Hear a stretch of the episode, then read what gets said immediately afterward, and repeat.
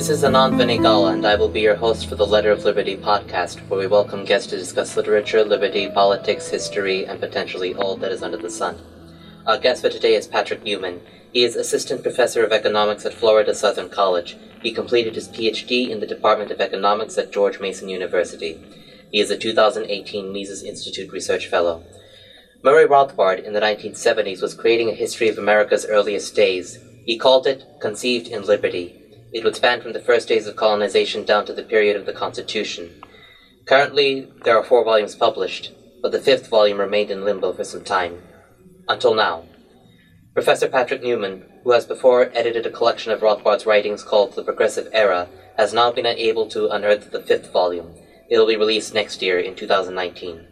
So I want to thank Newman for joining us today on the Letter of Liberty. Thank you so much. Thanks for having me on. It's a pleasure to uh, talk about the book. So, explain for my listeners, please, a little bit about what Conceived in Liberty was about.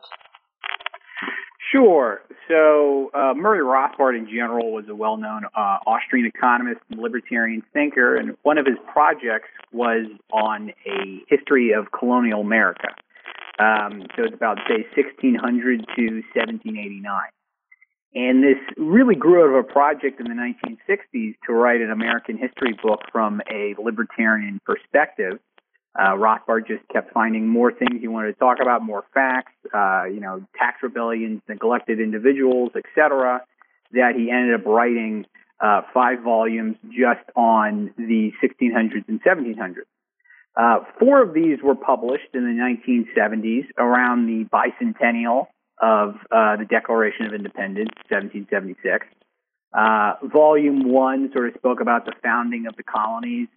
Uh, volume two was about the first half of the seven of the 1700s and how the colonies grew when the British neglected them from their own, you know, just uh, let them grow on their own. Volume three is about how the colonies sort of began to revolt once the Brit when the British tried to sort of reimpose mercantilism on them. Uh, and volume five is the political, excuse me, volume four is the political, military, economic history of the American Revolution. And what would volume five be about? Because from what I hear, volume five was supposed to be about the Constitution, but because of various handwriting issues, people were unable to decipher it until you were able to get to it.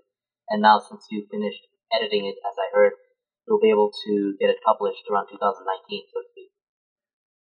Uh, yeah, so the fifth volume, uh, Rothbard, the story, so volume four says the Revolutionary War, 1775 to 1784, that's at least the title. And uh, the, the fifth volume goes from about 1784 to 1791. So you, you, it takes basically the story up to the ratification of the U.S. Constitution. So the Articles of Confederation was a system of, of governance that the, the now the 13 states, you could say, uh, belonged into is really enacted at the, the end of the of the war, and it was very decentralized, weak government, black taxing power, etc. And you know, usually the story is kind of you know very quickly went gone through in American history. They said that was a problem, and then we had the Constitution, and it was great, and we started our modern system of government in 1789. George Washington became president, and you know the rest is history, kind of. And uh, Rothbard wrote this um, he never finished. Well, he, he finished the book. Excuse me. He never typed it up. He handwrote it, and there was difficulties regarding the uh, uh, the, the dictating machine in which he recorded it into. And uh, so this is sort of the final uh, conclusion to the the story, at least, and it's sort of this. It's a very important period because you know a lot of people say it's the ultimate failure of uh, you know limited government, and this is why we needed a strong national government to enact uniform tariffs and regulations and have a standing army and et cetera. And uh, really, from a libertarian perspective, this period is, is not really discussed so much. Yeah, and libertarians they accept the Constitution as sort of the bedrock to which we should go to, and of course, many good libertarians think that the Constitution is fundamentally not enough and at the same time, there is a strong libertarian critique of the Constitution's very nature and efficacy. Lysander Spooner in the 19th century says that the Constitution either facilitated the growth of government or was unable to prevent it, and thus it doesn't deserve to exist. And Murray Rothbard, if I'm correct, does he take that position in the end? Uh, yeah. So as you've mentioned, the Constitution is sort of sanctified by a lot of you know libertarians saying, oh, you know, it's a great thing. It's the foundation for limited government. You know, if we interpret it very strictly, government is sort of very limited. Um, you know, Rothbard took a very different view. He said the articles was, you know, was much better. He wouldn't have actually even preferred the articles, but he, he said, you know, the articles was much better. The problems in that era were either overblown and they're actually due to um, issues that were caused by the Revolutionary War. And sort of the recovery at the beginning of the constitutional era was actually due to sort of the unique circumstances um, so yeah, he, he would he would certainly agree with Lysander Spooner. And actually, what's funny is a lot of the quote unquote libertarian figures or those people who would argue for sort of a strict constitution, you know, interpretation of the Constitution, they were actually those, you know, they were sort of the um, the followers of those people known as the anti-federalists who actually didn't want to get the Constitution. They they fought against it. So sort of that strict constitutionalist view that libertarians like grew from those people who didn't want to have the Constitution to begin with. And arguing for a strict interpretation is sort of one way of actually weakening the Constitution, which was really intended to be a strong government that would give the national government uh, significant powers, much like many uh, politicians and bureaucrats, et cetera, have uh, successfully been able to use it for. Yeah, and it is to them that I think we owe the Bill of Rights we owe them the credit for giving us the Bill of Rights, those ten amendments, which Rothbard considers some of the most libertarian things in the U.S. Constitution and even in American history. Uh, yeah, so you're uh, you're correct on that. Was you know, what's funny about the Bill of Rights is though the one of the main complaints about the anti-federalists, the anti-federalists during the ratification process against the Federalists was that oh, there's no Bill of Rights. Something that's important to note, though, is that when they were talking about Bill of Rights or a list of amendments, they not only referred to those uh, that we have in our modern Bill of Rights guaranteeing personal freedom, you know, you think of free speech, um, you know, and then, um, you know, right to bear arms, et cetera, um, you know, trial by jury, but also what you might consider structural amendments. So things that would actually limit the taxing power or make it, you know, require a two-thirds majority to pass certain regulations or pro- prohibitions on standing armies, etc. And the Federalists were sort of cunningly, once they got elected, particularly James Madison, once the government got started, they were sort of able to cunningly pass a Bill of Rights as sort of a somewhat broken promise to the Anti-Federalists, uh, but it was a very weak Bill of Rights. So you look at it initially, and most uh, anti-federalists sort of said that this is these are very weak. They're not going to do anything, and even the Federalists admitted that. But you know, they certainly are very important, and they've sort of grown. You know, those are really the ten Bill of Rights. Is kind of what most people would what they would know about the Constitution, what they would you know favor the most. They weren't even in the original document, basically. So it's sort of an interesting story behind that. And ultimately, this comes back to Murray Rothbard's matrix for understanding American history or even history in general, and that is the essential conflict between liberty versus power. In his many essays, like The Anatomy of the State, he sets like the private social power, which is in many ways essentially liberty, versus the state, which is the power that he rejects. And so that's the class analysis, so to speak, that he takes throughout much of the book, throughout all of the book, actually. And thus, there will be heroes and villains, and even flawed heroes and villains that sometimes get something right, because we have this clear cut contrast between two things in history. What do you think of that matrix? Uh, yeah, so that's a it's a great point. Uh, really, it's I think it's very uh, in, you know it, it's very enlightening, and uh, I certainly agree with it. The you know Rothbard viewed history as you said a struggle between freedom and coercion, uh, sort of the economic means or voluntary uh, action uh, versus the political means or coercion, and the huge, the whole fight is basically who gets to control state power. Rothbard always viewed human progress as due to greater human liberty and you know flourishing, and setbacks are due to better, basically you know movements towards greater uses of government coercion. And you know, one as you mentioned, one uh, sort of theme uh, because a lot of people would sometimes say, oh, someone actually wasn't a libertarian or they pushed for liberty because they later did this or they also did this. And, you know, Rothbard's sort of uh, matrix, as you say, is important in this because he follows Lord Acton, you know, whose famous phrase, you know, you think of the quip, power corrupts and absolute power corrupts absolutely. very often, as was shown in the uh, Conceived in Liberty uh, series, the, the four published volumes, as well as the fifth volume, and his later work uh, on American history, you might say the Progressive Era, etc. Uh, very often, sometimes liberty-loving individuals get control of government, and then they tend to be corrupted uh, by that. You know, they, they, the sort of power kind of takes over. So it's not necessarily a fact that they were never sort of liberty loving to begin with. It's that they were, but then they sort of shifted. You know, they they they took a uh, a wrong turn, basically, so to speak. And of course, to some extent, this happens with Roger Williams, the great hero who fought for religious liberty, the separation of the church and state, and was kicked out by the Puritans until he found Rhode Island. And then he turned that into a colony for religious liberty and all the good stuff that we appreciate. Uh, yeah, you're exactly right. You know, there are individuals, um, you know, uh, Roger Williams, uh, you know, he sort of later became uh, corrupt. He fight against uh, Samuel Gorton, I believe. Um, so, you know, he was prominent in that. And even some of Rothbard's sort of, some of his later heroes uh, that he mentions in, in volume four, such as uh, Sam Adams or uh, Thomas Paine, uh, etc. Actually, sort of volume five describes they uh, they they sort of make some sort of rightward turn, so to speak. Uh, they um, you know they become more conservative and more supportive of big government uh, in their older years.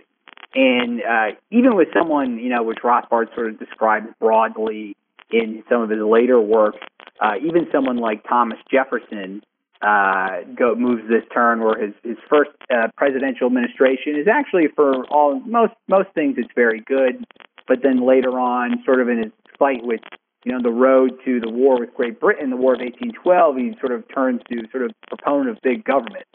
And this continually happens over and over again. Happened with the Jeffersonians, happened with the Jacksonians, happens with many characters in Conceived in Liberty, etc. So, I mean, Lord Acton was was right. Power corrupts, and absolute power corrupts absolutely. And so, what was the historical context of libertarianism and even the intellectual circles that Rothbard was in? What was the context in which he wrote this great history, and why did he write it, and what was he responding to? So it's a uh, it's a great question. So at least during this time period, so Rothbard wrote his uh, this colonial most of the most of the colonial American history and the early American history uh, during the 1960s, and uh, Rothbard sort of was allied with what you might consider the new left. So he sort of viewed um, uh, sort of the left at the time as being more conducive to libertarian, being more receptive to libertarianism. Uh, this is mainly due to the right, which he, you know, initially was always allied with, and then later in his life, uh, sort of re-allied himself with. Um, he was sort of very hawkish on foreign policy. Uh, you know, you can kind of see some of this uh, sort of later boiled over in the uh, the 50s and 60s. Uh, Rothbard later left, left, you might say, the new left in you know the early 70s. But you know, Rothbard, sort of the good individuals during this time period, were on the left and the bad individuals were on the right. Because it's something that a lot of libertarians mention is that the word liberal really, you know, initially refers to what we consider a classical liberal, you know, private property, peace, personal liberty, and not sort of what it's now envisioned as, as sort of being a social democrat, you know, proponent of big government, uh, and then you know some, which even now is becoming less so, sort of some, you know, um, some room left for personal liberty. So, you know, really at these volumes, the um, the he says this in his essay "Left and Right: Prospects for Liberty." The forces of conservatism was sort of the reactionary big government view. They were the ones trying to impose mercantilism, uh, you know, sort of a new system, you reinstall, you know, sort of new system of feudalism in the colonies, etc. While those from the left were more radical, they were looking to dismantle this structure and you know really in you know many cases try and bring out a more libertarian uh, you know political economic structure. Yeah, and in many ways, Rothbard critiques conservatism. He actually attacks the Salem witch trials, of course, with that standard. He even critiques conservative heroes like Benjamin Franklin, George Washington. He critiques the Constitution. He critiques this idea that was floating around and still floats around that the American Revolution was some great conservative event, not like the evil French Revolution or Russian Revolution or anything like that. In fact, in many of his writings, he actually puts the French Revolution in the company of the American Revolution uh, as generally good things. And to some extent, I agree with Rothbard's view. Uh, yeah, so it's a it's a good point. I mean, Rothbard uh, critiques sort of you know, so you might think of some of our famous heroes. You know, one of Rothbard's his his approaches in history was that he oh he, as I sort of mentioned earlier, he wanted to um, describe previously forgotten individuals and events and sort of give them their their just due. You know, the old saying that history is written by the victors, so the victorious side generally gets to sometimes whitewash history and and you know promotes their favored people uh, at the neglect of say some people Rothbard would say should have been uh, you know emphasized more. So two of those individuals that Rothbard um, sort of heavily criticizes, as you mentioned, are George Washington and Benjamin Franklin. You know, he sort of considers Benjamin Franklin kind of an opportunist, sometimes liberal, uh, a lot of times conservative, is sort of bellicose, pro paper money, uh, you know, he had the Albany Plan, which sort of much more centralized control of the colonies. In some cases, he sort of worked with Britain. Uh, George Washington's case is, is very interesting because Rothbard views the American Revolution as sort of a, you know, actually the strength, and this is some new history that was coming around uh, when Rothbard was writing it, that, you know, the American colony, the rebels or the patriots, they really only succeeded when they practiced guerrilla warfare. So whenever they practiced sort of the standard regimented, you know, have you ever seen the movie The Patriot or something where, you know, you have a bunch of guys in lines and then they, you know, they walk to the other people, then they fire and then they take a break, et cetera. The colonists had no training uh, with that regard and, you know, they were properly, you know, they were always beaten in those battles. And even George Washington, he always, he really wanted this approach. And, you know, most of his, Rothbard would say most of his battles uh, he, you know, he lost, and the ones that he really won, you might think like the famous Battle of Trenton in the uh, late 19, 1776. You know, he's using sort of guerrilla tactics. And yeah, even you know he sort of criticized the conservatives during this time period. Again, a lot of these conservatives had sort of a, you might say now, sort of a neoconservative, pro-foreign policy bias. Uh, and yeah, he said, you know, at least the beginnings of the French Revolution, you know, sort of had that similar radicalism structure. The main issue, uh, at least compared to America, was that you know feudalism, aristocracy, mercantilism was much more embedded in the country as opposed to America. Yes, and America was protected by the Atlantic, and the French nation was landlocked by many monarchist powers who were opposed to the revolution. And at one point, some of them threatened to burn down Paris and attack it if the revolution went further, or if the king was hurt, or whatnot. Uh, yeah, that's that's a great point. Um, you know, one of the you know Rothbard uh, related to this is Rothbard you know sort of says it's, you know it's a happy accident with America. I mean, one you have the Atlantic Ocean, which basically one even for Britain when they were trying to you know they when they controlled the colonies, it naturally just makes it a lot harder. Uh, you know, the distance as opposed to even say Britain to France uh, and then the second was that you had so feudalism was much harder to establish in America, uh, simply because there was so much abundant land, and you know it was it was just you know people could freely you know move and leave. You know in Europe it was it was much more crowded, and basically all the areas in Europe were already settled and controlled by you know various you know a monarch, uh, et cetera. Whereas America, you know, you had the the West, the frontier was you know, was growing really until the end of the uh, 19th century, and that basically weakened feudalism and allowed for a more, you might say, uh, democratic or you know voluntary distribution of uh, private property uh, in America, which really sort of instilled the values of private property, et cetera, in its citizens. Yeah, yes, that's very good to mention. And of course, Rothbard in some other areas even said that the Jacobins were generally in the right because they were having to fight against these enemies, whereas America had a much more fortunate case in its own land. Yeah, and uh, this is sort of similar in the in the um, first volume. Rothbard talks about the Puritan levelers in uh, England during sort of the, uh, the, the the Cromwell era, and this is sort of similar why the while these you know, sort of the libertarian wing of the Puritans uh, they weren't able to um, take sort of the uh, the English you know, Revolution, you might say, further. It's simply because uh, in doing so, they'd have to fight against feudalism, and you simply had too many entrenched interests uh, for that. And it basically, you know, became much harder to uh, basically fight against that when you know it's so it's so much uh, it's, it's much stronger foothold and, and much more embedded in the society. I'm thinking of like the heroes now of the American Revolution and the villains of it. So who are some of the heroes for Rothbard? So during the American Revolution, you could say the heroes, as opposed to George Washington, who might be said the military, uh, you know, villain. Uh, you'd have the someone that you have the neglected Charles Lee, uh, who is sort of the main proponent of guerrilla warfare. He was initially uh, very high command. He later had some disputes with Washington. Uh, Rothbard really uh, sort of praises him um, other sort of heroes during this time period would be, you might say, uh, especially Thomas Paine for his uh, common sense. Um, you know, his, his pamphlet, he was very radical. He was, you know, a fiery denunciation of the state and king. And um, you also have guys like Sam Adams, uh, you know, sort of the Loyal Nine and later the Sons of Liberty, resistance to the Stamp Act, etc. You know, other heroes, be Patrick Henry, Thomas Jefferson, etc.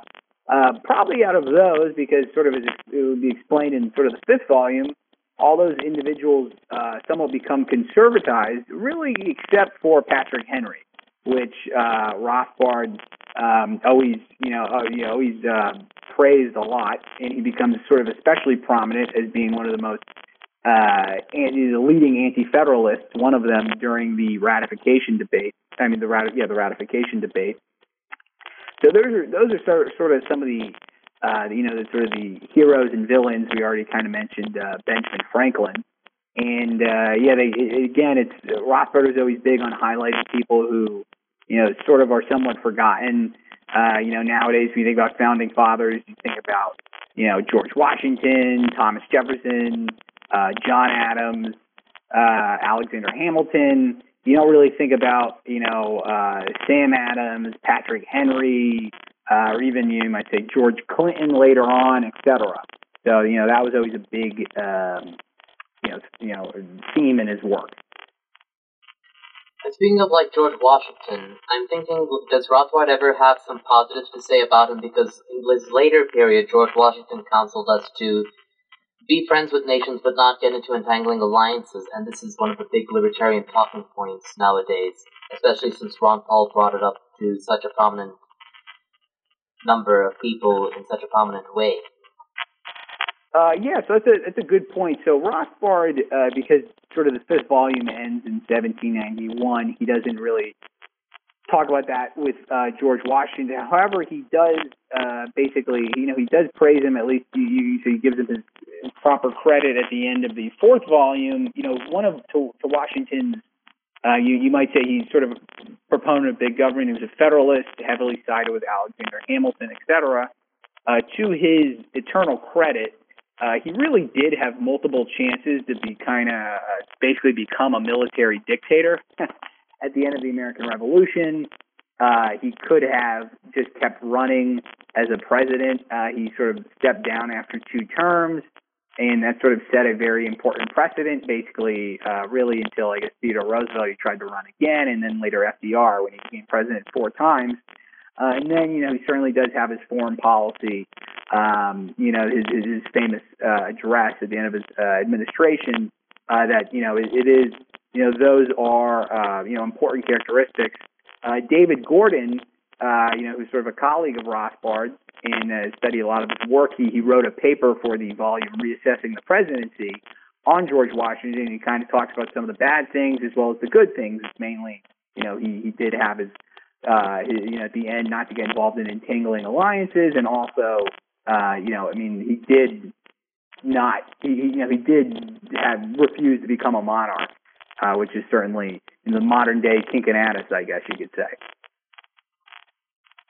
And then, of course, during the Revolution, I don't know if Rothbard focuses on this as much, but let's think of how Washington humanely treated many of his prisoners in comparison to how the British treated the prisoners of war at the time, and to some extent how many Americans in the government treat the terrorists who are imprisoned or detained.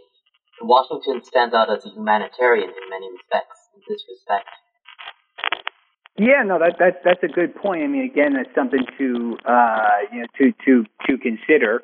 Um, and you know, yeah, I would definitely say. I mean, while this doesn't necessarily relate to his presidency, I mean, you certainly hear, okay, who are the three best presidents of all time? And, you know, the, the standard lists are always some combination of Washington, uh, FDR, and Abraham Lincoln. I think it's it's it's very clear that Washington, at least from a libertarian perspective, Washington would be by far uh, the top the top president out of those three, at least.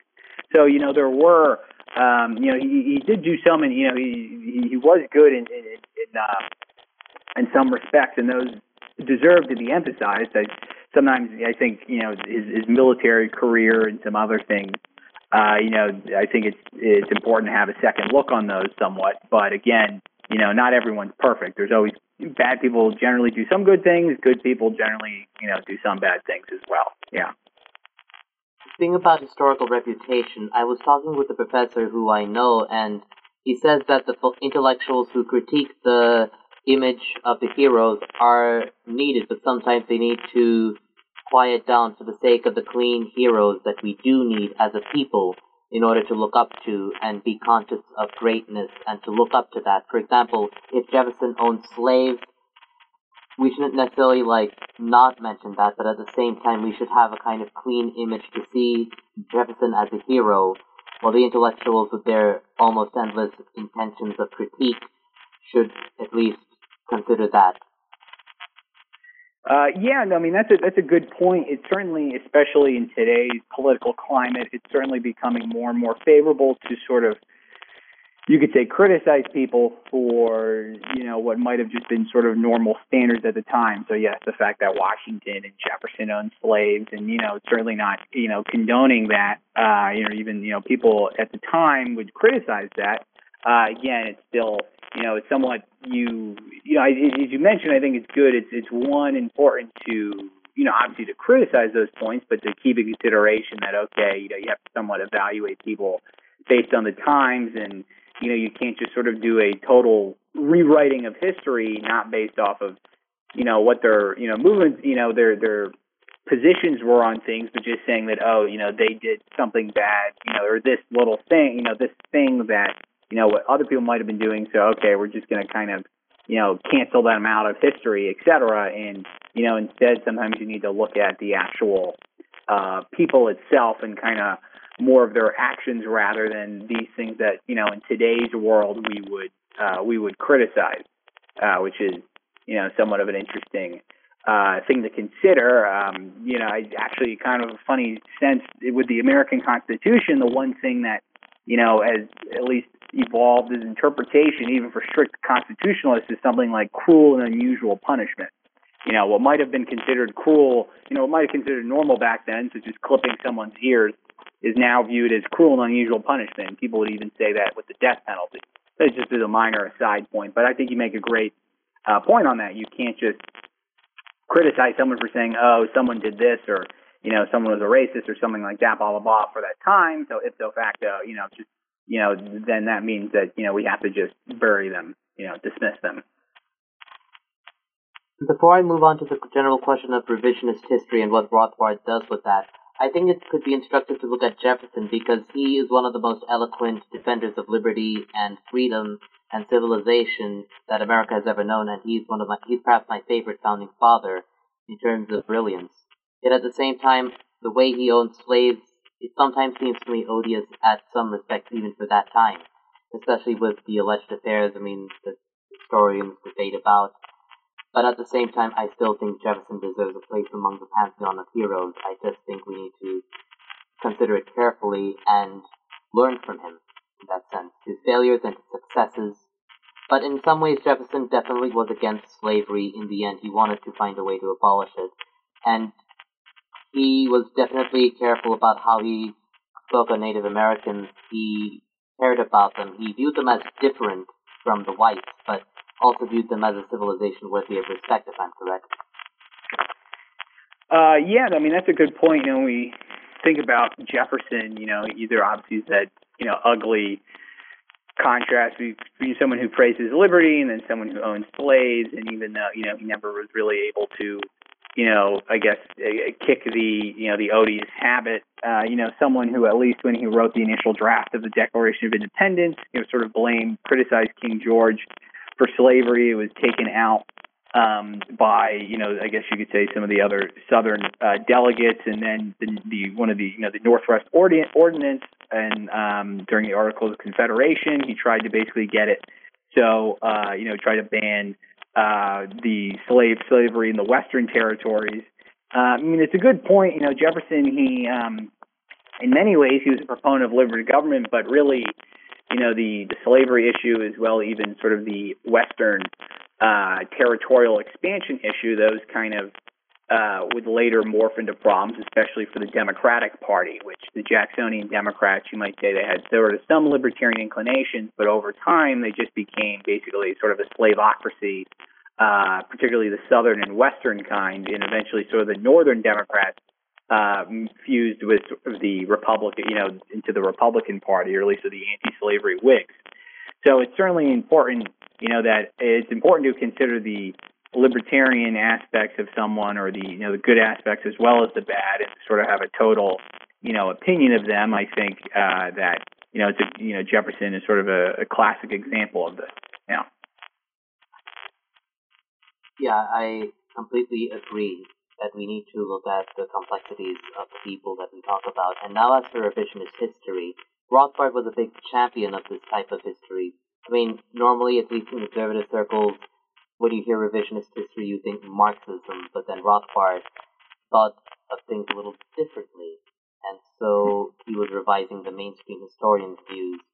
But then again, history is in a sense being endlessly revised by new information, new understandings, new times. So, in a sense, all history might be revisionist history. Am I right?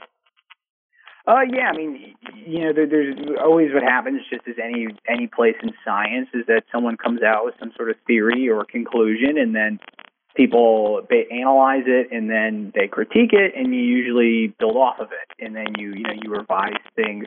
So you're always sort of going into you know a period of revision.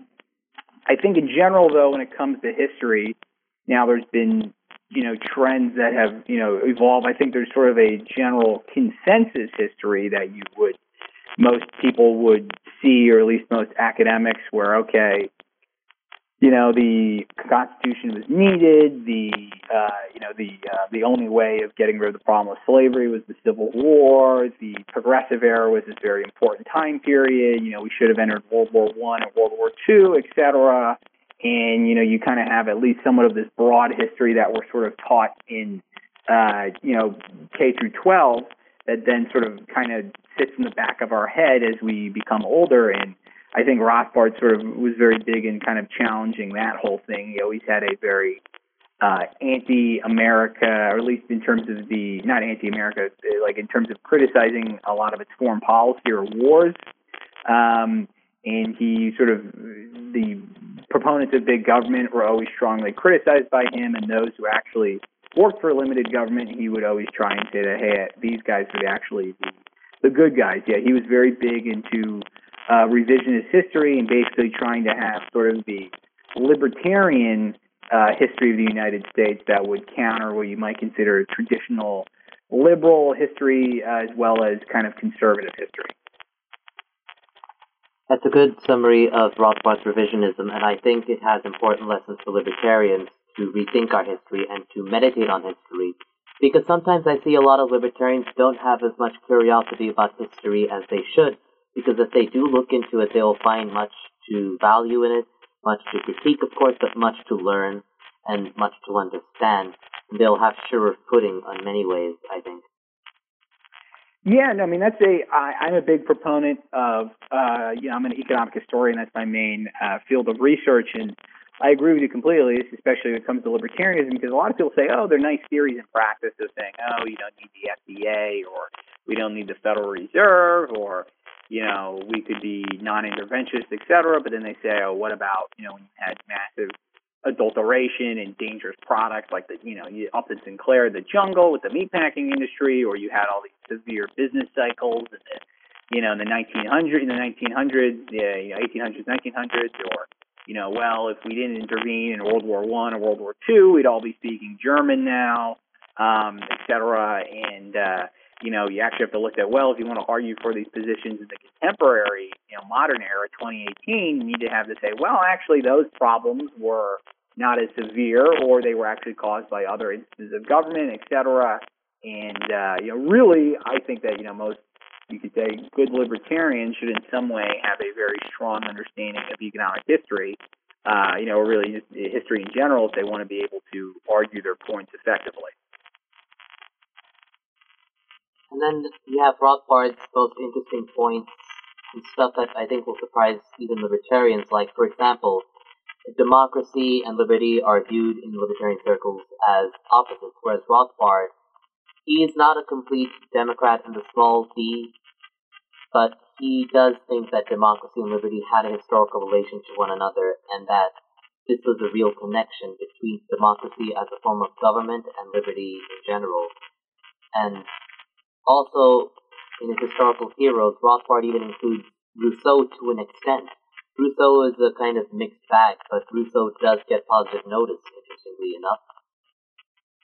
Uh, yeah, that's a, that's a good point. You know, when it comes to democracy and liberty, I mean, from theoretical perspective, you know, you read Man Economy and State and Power and Market. Rothbard critiques uh, democracy, but in terms of sort of his historical analysis, he always praises it and he says that you know, when the people had more control, et cetera, it was sort of a libertarian direction. I mean, the main reason, at least, is that the structure of the colonies uh, back then was you had a royally appointed governor and sort of a council uh, you might consider the upper legislature versus sort of the democratically elected assembly, which was the, the you know the lower house or the lower legislature, and the you know the assembly was really the resistance, the the democracy that you know was related to with it to this sort of oligarchical mercantilism of the governor and the council, et cetera. Um, and you know, for Rothbard, sort of the libertarian democracy was when you had it was very local and people were represented through political units, or you might think of towns or state legislatures, et cetera. It wasn't sort of direct in the sense that the people would, you know, for you know for the central government. It was really the people would work through indirect, you know, the state or local unit. Um, you know, you'll see this, you know, analysis regarding state legislatures in Volume Five, um, and even in the progressive era, uh, he talks about this as well. I have a paper sort of talking about uh, how the um, you know the, through through the cities, basically uh, democracy through the cities. At least Rothbard sort of viewed that as a libertarian direction. Um, so for Rothbard, you, you really, in some ways, is you know criticized, or at least not always thought, is that Rothbard thought that short term compulsory rotation in office, those two planks, uh, those were sort of libertarian. They would keep politicians sort of close to the people. Uh, with that, though, and this is something Rothbard uh, mentioned in, in, an essay, published essay as well, this volume is that you, know, you have a, a, Bill of Rights that really limits government intervention. And, uh, you, you know, they basically prevent politicians from really being able to do, you know, do anything. Uh, Rothbard makes a couple of points in this is that, you know, people always say, oh, democracy leads to the tyranny of the majority and that certainly was a problem. It became a problem, especially you might say in the uh, second half of the 19th century. But Rothbard emphasizes it's not really due to the majority per se. Generally, the masses are sort of disinterested. Uh, it's hard to get them whipped up in politics, but it's really it's still due to elites. It's due to elites working behind the scenes who sort of misuse masses. You know, if you look at it, both the Federalists and the Progressives, they were really actually very anti-democratic uh, when they were speaking honestly. But if they wanted to enact their policies of big government, you know, publicly they were always very pro democracy. They say, oh, the government will be everything's elected by the people, etc. And you know, really, it's the uh, the seemingly democratic uh, choice that would really allow for bigger government. The tyranny of the majority is really controlled by elites, kind of working behind the scenes, both past and present. Yes, and there's definitely an elitist strain in both the Democratic and Republican parties. I mean, both of them are elderly, run in a sense, and both of them have a kind of air of superiority over the people. And that can be very grating, especially since the Democrats and Republicans are in general believers in the state. and some form of administrative welfare warfare state or one another? Uh, yeah, I mean that's a it's a, it's a great point. Uh, I mean, especially if you look at sort of Rothbard, he's not so much in Volume Five, uh, but especially in the Progressive era as well as his other writings. Rothbard is always big into what's known as power elite analysis. So in terms of political science, you know, the idea is that either you know you instead of saying that okay, the people are the prime movers, etc. You know, and they choose the familiar great leaders that we all know and love sort of power elite analysis is actually, well, it's really the people are just kind of sort of being used, and you have these elites, these business uh, or you know bureaucrats, other sort of family connections, et cetera, that are really kind of working behind the scenes. You know, they're the ones sort of with the power. They're kind of you know, they have people or politicians sort of working for them, and there's a vice versa relationship. Politicians have businesses working for them, businesses have politicians working for them, et cetera. But it's sort of you know, known uh, even today as sort of the ruling class. You look at, you know, where most elites get their degrees. It's generally at the Ivy League schools. They're connected with uh, various families, you know, political dynasties, the Bush dynasty, the Clinton dynasty, Rockefeller, etc. Uh, and you know, you can go through history. Kennedy's another prominent one, of course. And uh, again, it, it's really much more of an elite um, you know, basically, uh, you know, situation than rather that anyone can be a president and, you know, do all this great stuff, et cetera. I mean, it's, it's a connection-based network, uh, you know, connection-based profession, absolutely. Yes, and it's only very few people who are, in a sense, outside the political system that get to be presidents. Andrew Jackson, even him, the great populist, had political stuff even before and Donald Trump was a businessman, of course, and even Reagan had some political experience as governor of California, if I'm correct. Uh, yes, yeah. So even those guys, I mean, again, uh, yeah, the uh, you know traditionally until you know Donald Trump, you always had to be somewhere in the military. You know, had some political experience or you know some military connection, you know, general, et cetera, uh, at least for you to be president. And uh, you know, but you know Trump didn't have that. But even then, you know, he was still very you know, say he's involved in politics. Uh, you know, he clearly, you know, walked the walk with those people. He was, you know, he gave donations, etc. So I mean, it, know, the illusion is that anyone, I mean, can can be this way. Even someone uh, such as Obama, who sort of had a very you know, meteoric rise. I mean, he still had very prominent uh, financial backers um, that you, you know, you that sort of, you know, characterized his, his rise through the Senate and then the president presidency, this guy named Marty Nesbitt or George Soros, et cetera. Uh, so again, it, it is a connection based. It, it's not. Um, I mean, it is. It, it, it's connection based. It's not a, sort of the the illusion that we're kind of taught in, uh, you might say, in a you know high school civics course. I agree. We need to at least shatter the illusion to some extent because you just you just need to look at history to shatter it, and then the reason we need to do this is because we need to get people to lose faith in the state. And if you're having faith in the state, you're having faith in something that's very bad for human civilization, that is problematic in its promises. It makes good promises but doesn't keep them. And it is exploitative, and it wastes your money.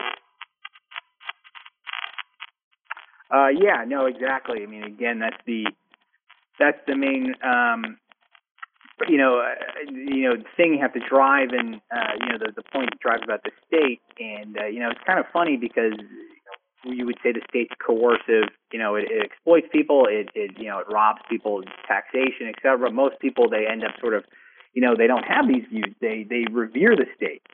And the way it's sort of been described by libertarians is it's, it's sort of what you know might say a Stockholm syndrome, which is when someone gets kidnapped uh, you know, they're they're locked in captivity, and then they eventually come to, you know, desire the situation. They say, oh, this, you know, this guy protects me. They provide me with food, you know, shelter, etc. I can't possibly imagine my life without them. And it's kind of the way of the government. The way you know governments historically evolved was through conquest. You had one, you know, marauding group. They take over another group. They'd start to you know, steal resources from them. You know, that became taxation, and they started to, you know, defend their territory. That became sort of modern government systems, and then the people sort of acquiesce, and then they're, you know, taught to respect and revere their rulers. And before you know it, they kind of forget how life was or how life could be without them. and uh, then you're sort of stuck into the modern situation. You know, you've been kidnapped, and now you don't want to leave. yes. I, I wanted to reg- I want to digress a bit about the American Revolution in libertarian perspective because I've heard some prominent libertarian voices say that the American Revolution was ultimately a failure and a bad idea, and that and that it was basically a sham. Rothbard's perspective is that it was a good thing, it was a libertarian thing, whilst notwithstanding. And I think I agree with Rothbard in the end. Uh, yeah, that's a great point. Um, Jeff Hummel, who's a historian, he's a uh, colleague of mine. Uh, he wrote, he recently wrote an article on this, sort of, and I've spoken about it. He was very influenced by Rothbard on this point. Some libertarians would say that, okay, you know, the Re- American Revolution, you know, it was it wasn't radical, it wasn't libertarian, etc. But actually, sort of as Rothbard talked about, and sort of later Hummel, you know, yes, there were flaws. It didn't bring about, you know, the uh, it didn't bring, you know, the sort of the, the libertarian world, but it was still this extremely significant event. You look at uh, one, it sort of led to movements regarding the abolition of slavery, uh, ended feudalism in North America, at least in the, you know the colonies. Uh, land was redistributed mostly back to the people who were sort of the just, you know, the rightful owners of it. Um, you had new democratic constitutions that allowed for, you know, wider suffrage and uh, greater voice, separation of church and state, Bill of Rights, etc. And then it sort of, as we talked about earlier, it influenced, you know, all these other revolutions in Europe. So, you know, it certainly was, you know, there weren't you know, so Rothbard does talk about, you know, some ways in which the war was handled or how Tories were treated, you know, those colonists who supported staying with uh, Great Britain. But, you know, overall it was, it was certainly a, a libertarian and sort of radical event that definitely, you know, changed the status quo. Uh, and I would say, you know, its legacy is certainly for the better. And to some extent, I would say that the same is true for the French Revolution. Certainly, Rothbard and Mises said as much. So many libertarians. Uh, yeah, I mean, you could also uh, you could also make that point. Uh, interestingly enough, some you know sort of contemporaries, while guys like Jefferson viewed it more favorably, people such as Patrick Henry, I believe, are very suspicious to it. Uh, certainly, again, it's a it's a radical movement. Uh, definitely within the you know there obviously were very important differences with the American Revolution, but it was inspired, as were other revolutions inspired in Europe and uh, that you could at least say, you know, it certainly wasn't the same um, clean path in America, but that certainly eventually led to, you might say, the end of uh, monarch, you know, of, a lot of monarchies and uh, you know greater uh, human choice in Europe. So, I mean, really, yeah, the American Revolution, you know, you might say it was u- unique, and it was only, you know, or at least it was it only succeeded due to sort of unique circumstances, but that doesn't denigrate from the consequences and you know what it sort of signified. Yes, and as for the apparently clean passage of the American Revolution, I'd say that in many ways the revolution was a civil war, and Rothbard brings this point up, and I'm sure many good historians who are not libertarians bring this up. We patriots fought against the loyalists ruthlessly, and they against us ruthlessly, and they were kicked out in a way permanently that the royalists of the French weren't quite kicked out permanently. And Robert Palmer, one of Rothbard's favorite historians, brings this up in this analysis of the American Revolution that it was, in fact, a radical movement and that it was violent and that it was a civil war and that it was not in any way a conservative movement. Oh, absolutely. Yeah, I mean, you could think about it in a sense, it was, you know, also an American secession, obviously, which some people have, have mentioned, you know, we're trying to declare independence from Great Britain, not trying to overthrow the government in Great Britain. But in many ways, it was a revolution because uh, there was a significant portion of the population who uh, wanted to stay within the uh, the British Empire. And in fact, you know, that was one of the main reasons, you know, the American Revolution was very costly, at least in terms of economics. You look at the uh, standards of living and sort of wartime destruction, um, it was enormously costly. Uh, and then you also have to take into consideration a lot of, you know, Tories or people who wanted to stay within the uh, the British Empire. They ended up leaving or sort of kicked out, you know, taking their as much of their property as they could with them. And obviously that leads to a loss in capital in the in America. And so it certainly it was it was a violent revolution and it was uh, costly in terms of human lives, private property, et cetera. I mean, any, you know, that's always been one privilege of America that, for the most part, really, with the exception of the American Revolution and the, uh, the Civil War, at least in the, the South, because there weren't too many battles fought in the North, uh, there haven't really been many, uh, much instances of sort of wartime destruction, et cetera. We've always, you know, it's always been in uh, far off places, kind of, which has, has certainly benefited us. I want to thank you so much for joining me on the show. I think your insights are valuable, and I want to know when is the book coming out? Well, uh, so I'm hoping um, the the goal is let's just say a year from now. So the fall of 2019. I think that's that's when we're uh, that's when we're planning on having it come out. So it, it should be out uh, by the uh, by basically by the fall of 2019 in time for the 40th uh, anniversary of the fifth of the fourth volume, which came out in 1979. Good. So I want to thank you again, and I appreciate your work, and I'm definitely looking forward to the next volume. Great. Thanks for having me on. Until next time, this has been the Letter of Liberty, where we have discussed literature, liberty, politics, news, and potentially all that is under the sun.